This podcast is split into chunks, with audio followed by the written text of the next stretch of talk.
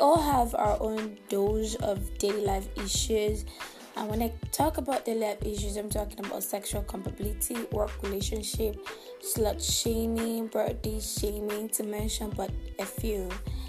And it always brings you through, and it's always like a joke, and we just laugh over it. When deeply we actually feel hurt. So each week, I'll be discussing about these issues we get to face every now and then, feeling hurt and not being so courageous to talk about it, and not feeling so comfortable to talk about it. So I hope you stay up and listen. Thank you. It always be your girl, Coco.